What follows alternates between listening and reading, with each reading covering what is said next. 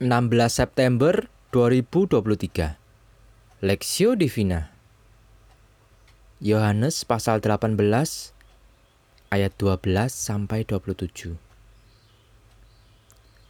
Maka pasukan prajurit serta perwiranya dan penjaga-penjaga yang disuruh orang Yahudi itu menangkap Yesus dan membelenggu dia.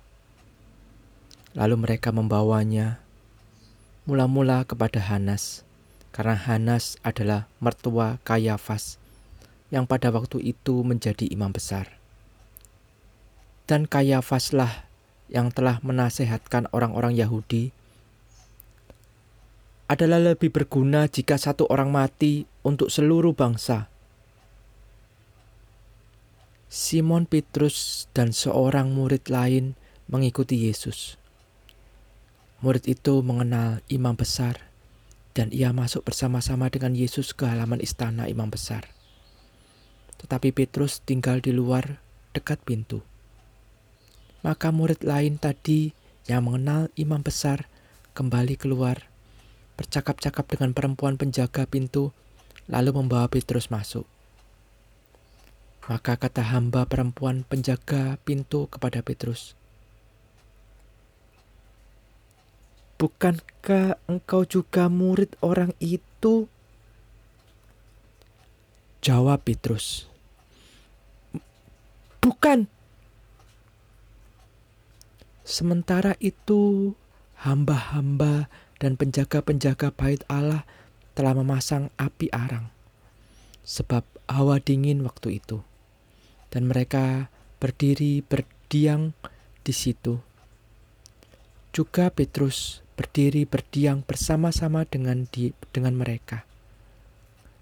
Maka mulailah imam besar menanyai Yesus tentang murid-muridnya dan tentang ajarannya. Jawab Yesus kepadanya, Aku berbicara terus terang kepada dunia. Aku selalu mengajar di rumah-rumah ibadat dan di bait Allah tempat semua orang Yahudi berkumpul. Aku tidak pernah berbicara sembunyi-sembunyi. Mengapakah engkau menanyai aku? Tanyailah mereka yang telah mendengar apa yang kukatakan kepada mereka. Sungguh, mereka tahu apa yang telah kukatakan. Ketika ia mengatakan hal itu, seorang penjaga yang berdiri di situ menampar mukanya sambil berkata, "Begitukah jawabmu kepada imam besar?" Jawab Yesus kepadanya,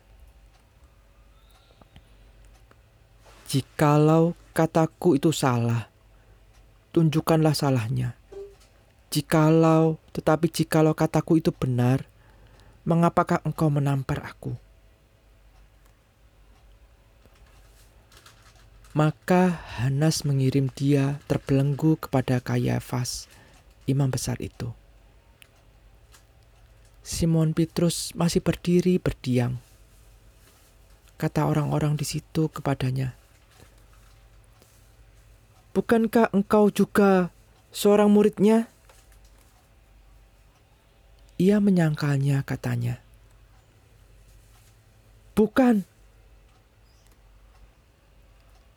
kata seorang hamba imam besar, seorang keluarga dari hamba yang telinganya dipotong Petrus.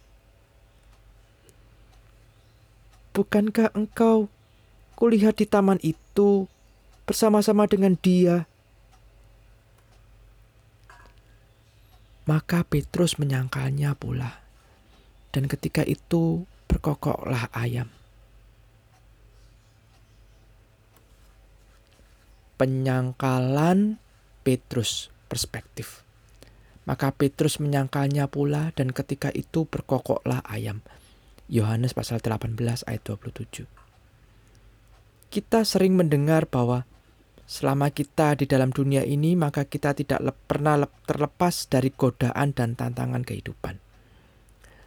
Oleh sebab itu, tiap orang percaya perlu mewaspadai setiap zaman dalam kehidupan ini. Belajar dari Rasul Petrus sebagai seorang murid Kristus, dirinya juga tidak terlepas dari namanya ujian. Bagi orang percaya, ujian sesungguhnya membawanya kepada kedewasaan rohani.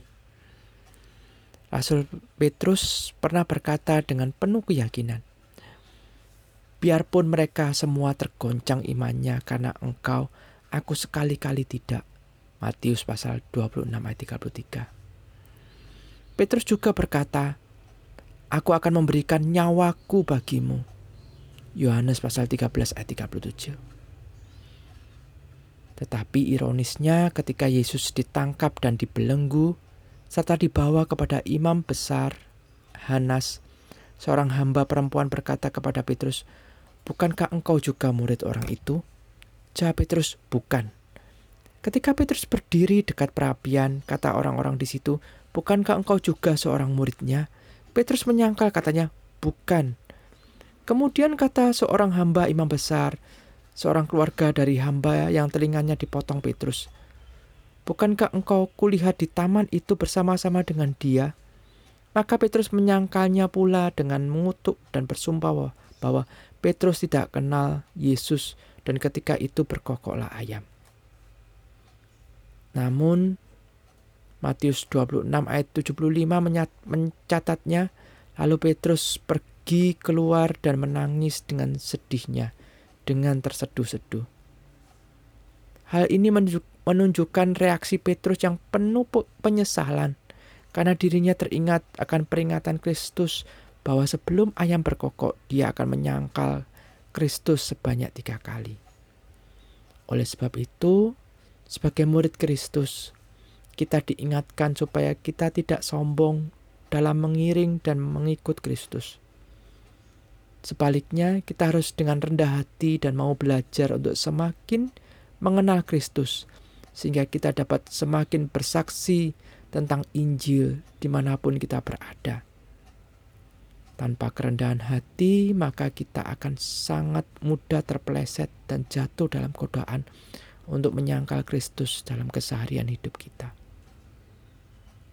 Studi pribadi, menurut kita, mengapa Petrus jatuh dalam kesalahan menyangkal Kristus tiga kali?